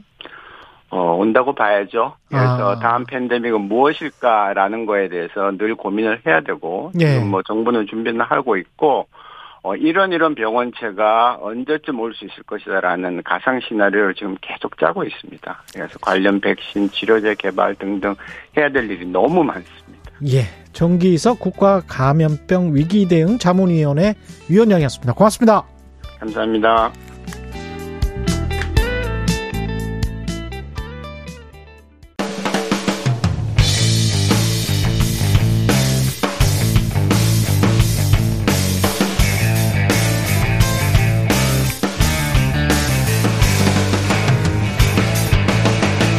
최경영의 최강 시사. 네, 한미 한일 정상회담 있었고요. 19일, 20일이면 한미 한미일 정상회담, 한일 한미일 정상회담이 히로시마에서 개최될 것 같습니다. 노무현 정부에서 NSC 상임위원장 지내신 정동영 민주당 상임고문 나와 계십니다. 안녕하세요. 네, 안녕하세요. 예. 어제 일본 산케이 신문 보도는 마지막 날 G7 정상회의 마지막 날 한일 한미일 정상회담 각각 개최하는 방향으로 조율하고 있다. 이렇게 되면 뭐 그 마지막 삼각 동맹의 포질이 완성된다. 정부는 그렇게 이제 생각을 할 것 같습니다. 예. 큰일입니다. 큰일이다. 우리 국민들께 꼭 예. 말씀드리고 싶은데요. 예. 한미일. 예. 사실은 이해관계가 각자 다릅니다. 음. 그건 상식이지 않습니까? 그렇죠. 그런데 예. 안보 협력이 한미일 이렇게 묶이면 음. 우리는 좋은 것 아니냐 이렇게 착각하기 쉽습니다. 그렇죠. 그런데요. 네. 한미일 안보 협력이 강화되면 음. 미국은 이익입니다. 일본도 큰 이익입니다. 네. 그런데 한국은 손해가 커집니다. 나눠서 한번 나눠서 한번 생, 그 이야기를 해 주십시오. 자, 일본은요. 예, 일본은 재무장화, 군사 음. 대국화의 길로 가는데 예. 한국이 지금 등을 대주고 있어요. 한국이 사다리 역할을 하고 있는 겁니다. 음. 그 시사 주간지로 아주 유명한 타임즈에서도 표지 인물로 일본 기시다 총리를 선정하고 오랜 평화주의를 버리고 자국을 진정한 군사 대국으로 만들려 한다. 이게 타임즈의 표지 헤드라인이거든요. 세계 최대 잡지 예. 타임즈의 표지 인물로 기시다 예. 총리를 만들어준 사람이 누구겠습니까? 음. 윤 대통령. 윤 대통령이다. 일본 군사 내국화의 길로 질주할 수 있게 우리가 사다리를 놔준 거예요. 자, 미국은 대중국 포위망을 강화하는 그런 세계 전략의 이익이 있습니다. 자, 그런데 예. 그러면 미국, 일본만 이익이고 음. 우리는 왜 손해냐? 예. 첫째, 한미일 안보 협력이 강화되면 상대적으로 한미 동맹의 무게 중심이 떨어집니다. 무게 중심 약화됩니다. 일본 쪽으로 갈 수 있다? 왜냐하면 미국의 전략은 이 동북아시아에서의 중국 견제와 이 한반도 문제에 관해서 일본의 역할을 키우려고 하는 겁니다. 그렇죠, 그렇죠. 한국의 어. 보호국이 되는 것을 원하는 거예요. 근데 우리 일본에 그렇죠. 그게 과거에 가스라테프트 100년 전의 협약이 그거 아닙니까? 그럼 지주회사 있고 밑에 중간 지주회사처럼 미국은 지주회사, 우리 국민은 중간 지주회사 그, 그 손자회사 같이 한국은 되는 그렇죠. 거예요? 어, 우리 국민은 일본을 형으로 생각하지 않아요. 그렇죠. 우리가 가르쳐 준 예. 나라라고 생각하죠. 그렇죠. 예. 그런데 미국은 세계 전략상 한국을 한미 동맹을 미일 동맹의 하위 동맹으로 생각합니다. 음. 자, 또 하나. 한미일 안보 협력이 강화되면 될수록 중국, 러시아는 멀어집니다. 이건 국익의 명백한 손해입니다. 그렇죠. 예. 네, 특히 중국 같은 경우는 우리 네. 입장은 중국, 러시아를 적으로 만들 것이 아니라 음. 시장으로 만드는 것이 국익이거든요. 그게 그렇죠. 지난 30년 네. 동안의 대전략이었어요. 근데 이것을 무슨 근거로 아무런 과학적 증거도 없고 치밀한 토론도 없었어요. 국민에게 음. 설명도 없어요. 느닷없이 중국과 러시아를 적대화하는 방향으로 우리 국가를 몰고 가는 거예요.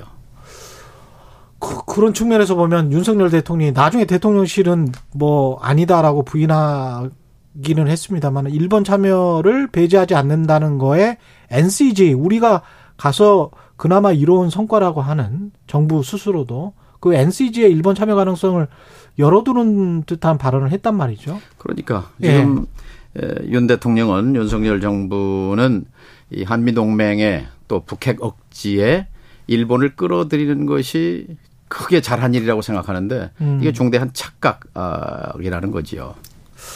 그러면 워싱턴 선언과 관련해서는 어떻게 보세요?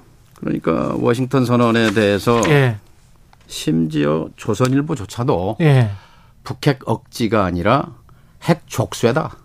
이렇게 아, 사설했었어요. 핵 족쇄다. 핵 족쇄다. 예. 우리가 핵무장이나 전술핵 배치 요구를 더 이상 포기한 예.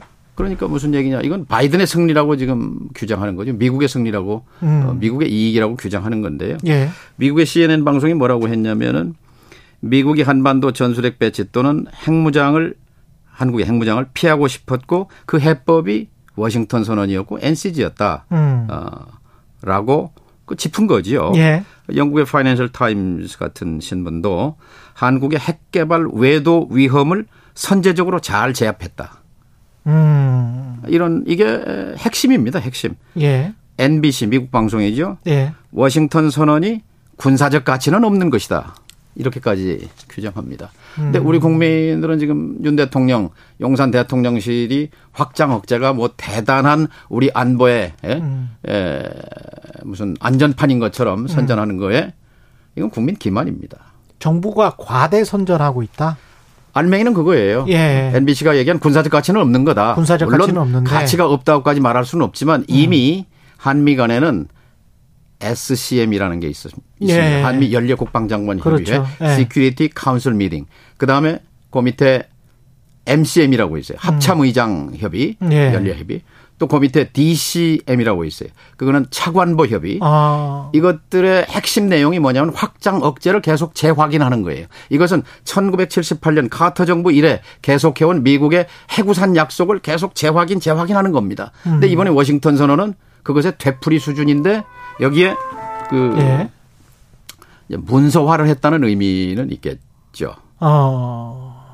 그러니까 NCG가 정도의 의미밖에 없다. 대단한 것이라고 설명합니다만 음. 저는 의미 자체를 부정하지는 않습니다만은 음. 그것이 크게는 이 한국의 에, 이른바 지정학적 리스크를 높이고 예. 지경학으로 어, 주변을 시장화하는 어, 그동안의 전략을 완전히 전복시킨 예. 평화 외교 포기 선언이다 이렇게 보는 겁니다. 그 이런 상황에서 지금 의원님 장관이 말씀하신 것처럼 그러면 우리가 그 리틀 브라더로 작은 형으로 일본을 어 상정하고 있는 것처럼 미국 미국의 생각대로 그렇게 간다면 독도랄지 이런 것들 계속 주장하잖아요. 예. 그건 어떻게 나올까요, 일본이? 독도는 사실 러일 전쟁 때 예. 그러니까 그 일본이 시마네현 고시라는 거 별거 아닙니다. 그리고 90년대까지는 일본 국민들이 다케시마라는 존재 자체도 몰랐어요. 예. 근데 이제 우익 정권, 우파 정권이 들어서면서 계획적으로 이것을 계속 이렇게 에그 말하자면 이 증가시켜 왔거든요. 음. 자신들의 그 발언 수위 같은 것을.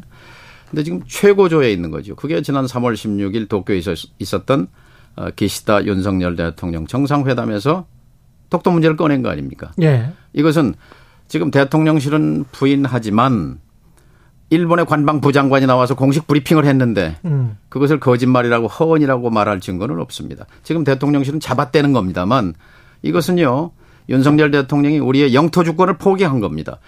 아니 지금 영토 갈등이 있는데 상대방 정상이 독도가 했는데. 독도 문제를 거론했는데 거기에 대해서 침묵했다? 이것은 직무유기입니다. 음.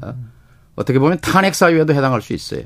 지금이라도 독도에 대해서 지금 그런데 그 이후에 3월 16일 이후에 지금 두 달입니다만 윤 대통령 입에서 독도 얘기에 독도도 나, 독자도 나오지 않습니다. 지금이라도 대한민국의 대통령이 맞다면 독도는 불변의 한국 영토라는 것을 천명해 줘야 합니다. 아직 그 얘기 않지 않습니까? 음.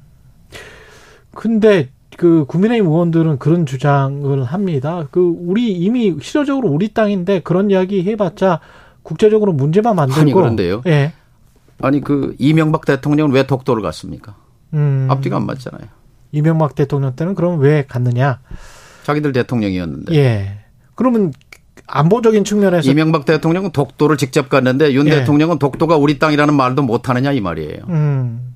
안보적인 측면에서 평가를 계속 해 주셨는데 경제적인 측면은 어떻게 봐야 될까요? 한미 한일. 되게 국가 지도자로서는 크게 두 줄기가 있잖아요. 하나는 외교가 있고 내치로서의 특히 경제가 있는데 예. 윤 대통령도 잘 해보려고 했을 겁니다. 음. 저도 잘하기를 기대했습니다. 그런데 안타깝게도 외교는 참사하고 경제는 재앙입니다. 지금 음. 고물가, 고금리, 경제 성장률 최저 아닙니까? 지난 20년대 네. 1.6%. 실질 가계 소득도 1.1% 줄었어요. 자, 이런 최악의 경제 상황 속에 정부 세수도 덜 거치는 거 아닙니까? 어, 경제 정책 방향도 지금 옛날에 이미 실패했던 줄푸세, 예? 이 음. 세금은 줄이고 규제는 풀고 어뭐 예. 법치는 세우고 예. 뭐 이거 낙수 효과, 어, 신자유주의 경제 이론 이거 다 어, 한국에 유효하지 않은 음? 드러났는데 그거 지금 되풀이 아닙니까? 음. 거기다가 어, 미국 가서 사실은 반도체 이거 반도체는요 그냥 산업 분야의 하나가 아니라 2차 대전 전까지는 강철이 강철의 강도가 그 나라의 국력이었습니다. 그리고 그 이후에는 핵을 가진 나라와 핵이 이제 그 나라의 그 그렇죠. 국력이 척도였죠. 강대국에. 그리고 이제 90년대 이후 탈냉전 이후에는 반도체가 산업의 쌀을 넘어서서 미래 국력의 핵심입니다. 그 반도체를 한국이 쥐고 있다는 것은 음. 단군일의 지금 최대의 기회인 거지요. 그런데 네. 이것을 지금 미국 가서 바이든 대통령이 윤 대통령 옆에 세워놓고 그랬잖아요. 원래 반도체는 우리가 우리가 개발한 거고 우리가 시장을 지배했는데 지금 10%로 줄었다. 지금 한국이 만들고 있잖아요. 디램 반도체는 그렇죠. 80%인데 예. 이거 미국으로 가져오겠다라고 선언했잖아요. 음. 그리고 그것이 한국과 윈윈하는 거다라고 말했는데 그런 헛소리가 어디 있습니까? 반박 한 마디도 못했어요. 오죽하면 미국 기자가 LA 타임스 기자가 그랬잖아요. 자, 어, 중국에 대한 음, 그런 제한으로 우리 동맹국에 피해를 주고 있는데 어떻게 생각하고 있느냐고 한국 기자가 물었어야 할 건 미국 기자가 물었는데요. 음. 윤 대통령 이런 반구 의제 자체도 올리지 않았지 않습니까? 저는 그런 의미에서 음. 어, 외교의 참사, 경제의 실패. 음. 저는 어, 지금 우리 국민들이 크게 경각심을 가져야 할 국민이라고 국면이라고 생각합니다. 근데 외교 안보 사항과 관련해서 야당이 할 수 있는 게 뭐가 있을까요? 민주당이 어떻게 대응을 해야 되는 겁니까? 저는 이렇게 생각합니다. 어, 민주당 야당이 음. 그냥 야당이 아니라 170석 거대 야당입니다. 그리고 네. 과거 어, 어, 한반도의 평화를 위해서 고민하고 전책 정책을 만들고 전략을 만들고 실행했던 한반도의 평화를 만들어 왔던 정당의 전통을 갖고 있습니다. 김대중 대통령의 햇볕 정책, 노무현 대통령의 평화 번영 정책, 그다음에 문재인 대통령 시기 한반도의 전쟁 가능성을 없애기 위해서 그리고 북핵 문제 해결을 위해서 어이 북미 협상 또는 육자 회담 이런 것들을 만들어서 어 실행하고 추진해 왔었죠. 그런 네. 전통을 가진 민주당으로서 논평, 성명, 비판 이거에 그쳐서는 안 됩니다. 행동에 나서야 합니다. 예컨대 저는 지금 민주당 대표 이재명 대표인데요. 미국 가야 한다고 생각합니다. 왜 가야 하느냐? 윤 미국은요. 영어로 번역된 영문판 조선일보가 한국 국민의 여론인 걸로 그렇게 100% 음. 그렇게 받아들입니다. 예. 어, 미국의 주요 저야 예. 인사들은. 예. 그리고 윤 대통령이 와서 한 얘기들 이런 것들이 한국 국민의 의사를 100% 대표한다고 이렇게 그런 이미지를 갖는 거예요. 그런데 음. 우리 국내에서 윤 대통령의 지지율이 이렇게 낮은 줄 미국 사람은 잘 모릅니다. 음. 그리고 지금 미국에 가서 한그 반도체라든지 이, 이 전기차 문제에 대해서 한마디도 못했는데 이런 얘기 야당 대표가 가서 얘기해야 되죠. 음. 그리고 어 한국 국민의 절대 다수는 윤석열 대통령처럼 그렇게 한미일 안보 협력에 매달리지 않는다. 우리는 한미 동맹을 근간으로 하되 중국과도 잘 지내야 하고 러시아와도 잘 지내야 하는 그런 역사적 지정학적 숙명을 갖고 있다 하는 메시지를 미국의 언론, 의회, 전문가 집단에 전해야 되죠. 미국은 여론이 지배하는 사회입니다. 음. 야당 대표의 역할이 중요합니다. 이재명 대표가 미국에 가야 된다. 저는 예. 그렇게 생각합니다. 그 오염수 처리와 관련해서는 우리 시찰단이 가기로 했는데 근데 가기도 전부터 뭔가 우리가 뭐 좀 무릎을 꿇고 가는 것 같은 그런 느낌도 들고요. 그렇죠. 처리수 처리수 이야기까지 나오고 있으니까 뭐 정부는 부인을 네. 했습니다만은 기시다 총리가 음. 원래는 5월 19일부터 히로시마 G7 정상회담 이후에 6월 달쯤 뭐 6, 7월 경에 방한할 거다라는 그랬었죠? 관측이었는데 예. 왜 그렇게 윤 대통령이 미국에서 오자마자 서둘러서 왔을까요? 그 점이 핵심입니다. 두 가지라고 생각합니다. 하나 히로시마 G7 정상회담 전에 한국에 가서 이 핵 오염 어, 방사능 오염수 방류 문제에 대해서 한국의 동의를 얻는 것 음. 이것이 핵심 과제였을 것입니다. 왜냐하면 G7 정상들 독일이나 프랑스 정상들 이 다 부정적입니다. 그러면 가장 이웃한 나라 한국도 여기 이 방류를 수용했다라는 것이 대단한 그 논리적 근거가 되는 거죠. 예. 거기에 지금 윤 대통령은 응해 주었는데 일본에 좋은 것은 한국에 좋은 거다라는 생각을 하는 것 같아요. 그런데 음. 정말 애국심이 있는 대통령이라면 이 국민의 건강 주권을 결정적으로 침해하고 우리 어민들 죽을 판이에요. 우리 국민 건강 결정적으로 위해받습니다. 모르긴 몰라도 제가 내다보기에는 이 후쿠시마 오염수 방사능 오염수 배출은 2008년 이명박 대통령이 저질렀던 광우병 소고기 수입 파동 그래서 얼마나 큰 국민적 분노가 일어났습니다. 그랬죠. 그거에 버금가는 국민적 저항이 있을 거다 저는 그렇게 생각합니다. 음. 지금이라도 이 시철단이라고 하는데 이건 수학년의 수학 여행단과 별 진배가 없어요. 하루 하룻밤 가서 둘러보고 온다는 것이고 일본 정부가 분명히 못 박았잖아요. 이것은 오염수의 안전성이나 안전성 평가나 확인은 아니다라고 선을 그었잖아요. 음. 시찰이다. 네. 어? 그냥 관찰이다 하는 얘기죠. 음. 면죄부 주는 건데요. 이건 정말 윤 대통령이 이 국민을 생각하는 대통령이라면 음. 심각하게 에, 다시 생각해야 합니다. 그럼 민주당이 대통령의 낮은 지지율에도 불구하고 그렇게 이제 그 비약적으로 뭐 지지율도 민주당 지지율도 그렇게 높지가 않고 그런 것들이 계속 돈 봉투랄지 뭐 네. 김남국 의원 지금 코인 이야기 이거는 굉장히 큰 뉴스가 돼버렸습니다. 이거는 네. 당에서 뭐 결단을 가지고 뭘 해야 될 것 같은데 뭐 어떻게 해야 된다고 보세요? 우리 국민들은 사실 예. 진보냐 보수냐가 중요한 게 아니라 그거 중요하지 않는 것 같아요. 어떤 예. 정치 세력이 좀더 어, 도덕적이냐, 예. 도덕, 예. 윤리적이냐, 막 이런 것을 중요하게 보는 것 같아요. 음. 그 증거가 지금 민주당의 핵심 전통 지지층이 40대 그리고 호남인데 지지 떨어지잖아요. 예. 그건 뭐냐? 바로 이 도덕성을 중요하게 본다는 음. 거지요. 사실 정당의 역사, 한국 정당의 역사에서 민주당은 그 정치 개혁과 도덕성에 있어서 늘 지금의 여당을 견인해 왔습니다. 음. 근데 지금은 뭐, 어, 뭐 그 변별성, 차별성이 음. 없어져 있는데 음. 엄중하게 봐야 된다고 생각합니다. 어, 어떤 저 리더십의 문제라고 한다면 비대위 이야기까지 할 수 있습니까? 지금은 어 이재명 대표를 음. 흔드는 것은 음. 지금 총선이 1년도 안 남은 상황에서 예. 어, 민주당의 자멸의 길로 가는 것이고 예. 대표를 중심으로 음. 어 단결해서 이 정부의 외교 실정과 경제 실정을 바로잡는데 총력을 기울이는 것이 맞다고 봅니다. 음, 어떤 결단이나 뭐 이런 것들이 또 필요할 거예요. 당내 뭐 돈봉투랄지 김남국 의원과 관련해서도 무슨 탈당 조치랄지 뭐 이런 것들이 필요하다. 엄정하게 대응해야죠. 엄정하게 제가, 대응해야 된다. 제가 이제 기억이 예. 나는데 2018년 5년 전이죠. 국회에 음. 있을 때 가상화폐를 국회의원 재산 등록 때 포함시켜라 하는 법 개정안을 낸 적이 있습니다. 아, 그때 2018년 벌써 2018년 1월 달에요. 예. 그때 뭐 이제 가상 화폐가 음. 한참 이제 저 어, 국민적 관심사가 될 때였는데 예.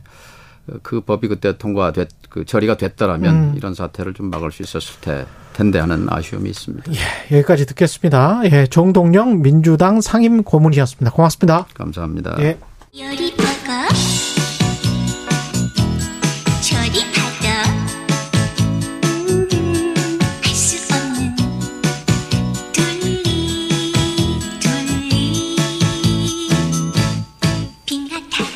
네, 추억의 만화 아기 공룡 둘리 올해 작품 탄생 40주년이라고 합니다. 극장판 애니메이션이 재개봉된다고 하는데 둘리 아빠 김수정 감독 겸 만화가 전화로 연결돼 있습니다. 안녕하세요, 감독님. 예, 안녕하세요. 예, 소희, 반갑습니다. 예, 반갑습니다. 네. 소희가 아니 저도 어렸을 때 이거 봤거든요. 예, 감사합니다. 예, 예. KBS에서 이거 하지 않았었습니까? 예, 그렇죠. 그때 87년, 88년 그두 번에 걸쳐서 KBS에서 예. 애니메이션으로 방영을 했죠. 그 소리가 예. 남다르실 것 같습니다. 아, 예. 아닌 게 아니라, 뭐, 둘리, 그, 첫옹고 입고하고, 그 다음에 이제 독자들의 반응을 기다리던 게좀 엊그제 같은데, 이게 벌써 음. 좀 40년이 지났거든요. 이 세월이 너무 빨리 살같이 흐르는 것 같아가지고, 음. 아, 정말 좀, 그렇습니다. 예. 리마스터링 하면서 어떤 부분에 중점을 두셨는지도 궁금하고요. 예. 그 아무래도 이제 그 둘리 얼음별 대모험 같은 경우 96년에 나오다 보니까 어, 전반적으로 이제 그 색감들이 요즘에 와서는 디지털화 되었잖아요. 예, 그렇죠. 그래서 아무래도 이제 제일 중요한 게 그 색감의 그 음. 그 보정 부분. 예, 그것을 거기서 이제 가장 중점을 뒀는데 우리 교수님도 지금 이제 그때 색감이 약간 좀 어두웠다 그러면 지금 굉장히 화사해졌는데 그것이 또 관객들에게는 어떻게 다가갈지는 모르겠는데 음. 일단은 그 색감이 굉장히 좀 중점을 뒀죠. 그, 그 애니메이션이니까 아무래도 움직임이나 뭐 이런 것도 기술이 많이 발전해서 예. 그것도 좀 도움이 될까요? 어 그런 부분에서는 거의 도움이 어, 안 되고요. 예. 예, 왜냐면 기본적으로 이제 그, 어, 그 필름 자체로 이제 한 거기 때문에 예. 이것이 만일에 리메이크 작업 같았으면은 이제 그런 부분들이 모든 것이 이제 총 정리돼서 이렇게 저 업그레이드 됐을 텐데 이제 그런 아, 건 아니죠. 예. 그렇군요. 그 네. 아기 공룡 둘리는 어떤 철학적 그 기반 같은 게 있을 것 같은데 왜냐하면 사람들이 음. 캐릭터들이 참 뭐 그 설명이 좀 필요한 캐릭터들이에요 다. 그렇죠. 예. 어, 근데 이제 둘리 이야기 구조 자체가 예. 사실은 예. 그 다들 그 고길동이 씨라는 집안에서 그 떠내기처럼 객처, 객처럼 들어온 캐릭터들이거든요. 그렇죠. 음, 그래서 어떻게 보면은 그 초대받지 못한 자들이 당당히 살아갈 수 있는 권리를 시여줘. 아. 음, 그래서 아무래도 이제 그이 사회가 다들 이렇게 잘나고 또 이렇게 꼭 평등하지만은 않잖아요. 그죠? 그렇죠. 예, 그래서 그런 부분에서는 어차피 우리도 당당하게 살아갈 수 있는 권리를 내지는. 음. 음.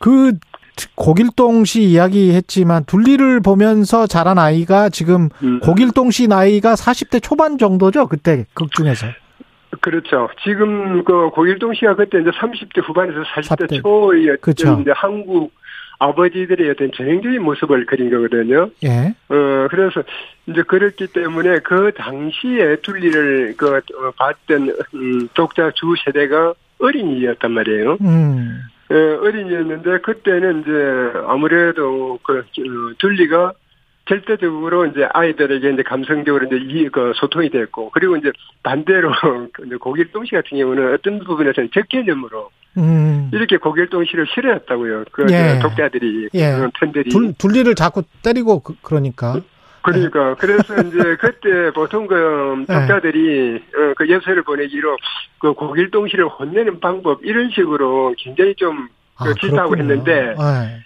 이제 시간이 지나면서 그때 어, 둘리를 사랑했던 분들이 좀 변화가 왔어요. 그래서 이제 고길동 씨 쪽으로 이렇게 이제 이입이 돼버렸는데 속정이 또 있어요. 고길동 씨가.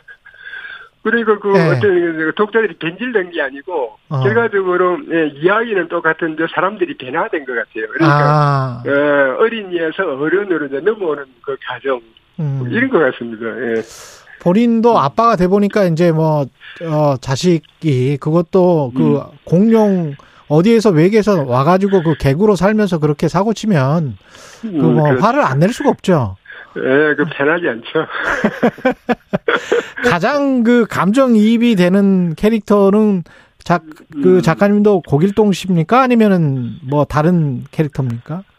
아, 이제 제 같은 경우는 네. 또 고길동 씨나 뭐 둘리 이런 것도 있는데 모르겠어요. 제 개인적으로는 오히려 음. 마이콜 같은 경우가 마이콜 어, 어좀 감정이입도 되고 그다음 좀 어떤 왜 그러냐면은 보통 그, 그 나이, 그리고 이제 누구나 스타를 예. 꿈꾸잖아요. 그죠? 그렇죠. 근데, 예, 근데 그 스타가 그 누구나 다 되는 건또 아니거든요. 그렇죠.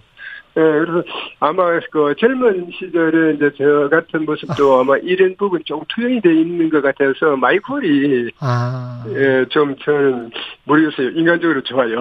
아, 인간적으로.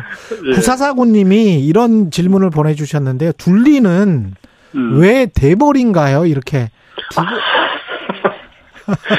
그, 예. 예, 그, 저, 둘리가 그 대물일 수밖에 없는 거는, 예. 그 사실은 그 둘리의 정체성이 파충류잖아요. 파충류니까. 예. 예. 근데, 파충류의 머리 두 가락이 나이 있는 게 이제 사실은 좀, 그, 이상한 건데, 예.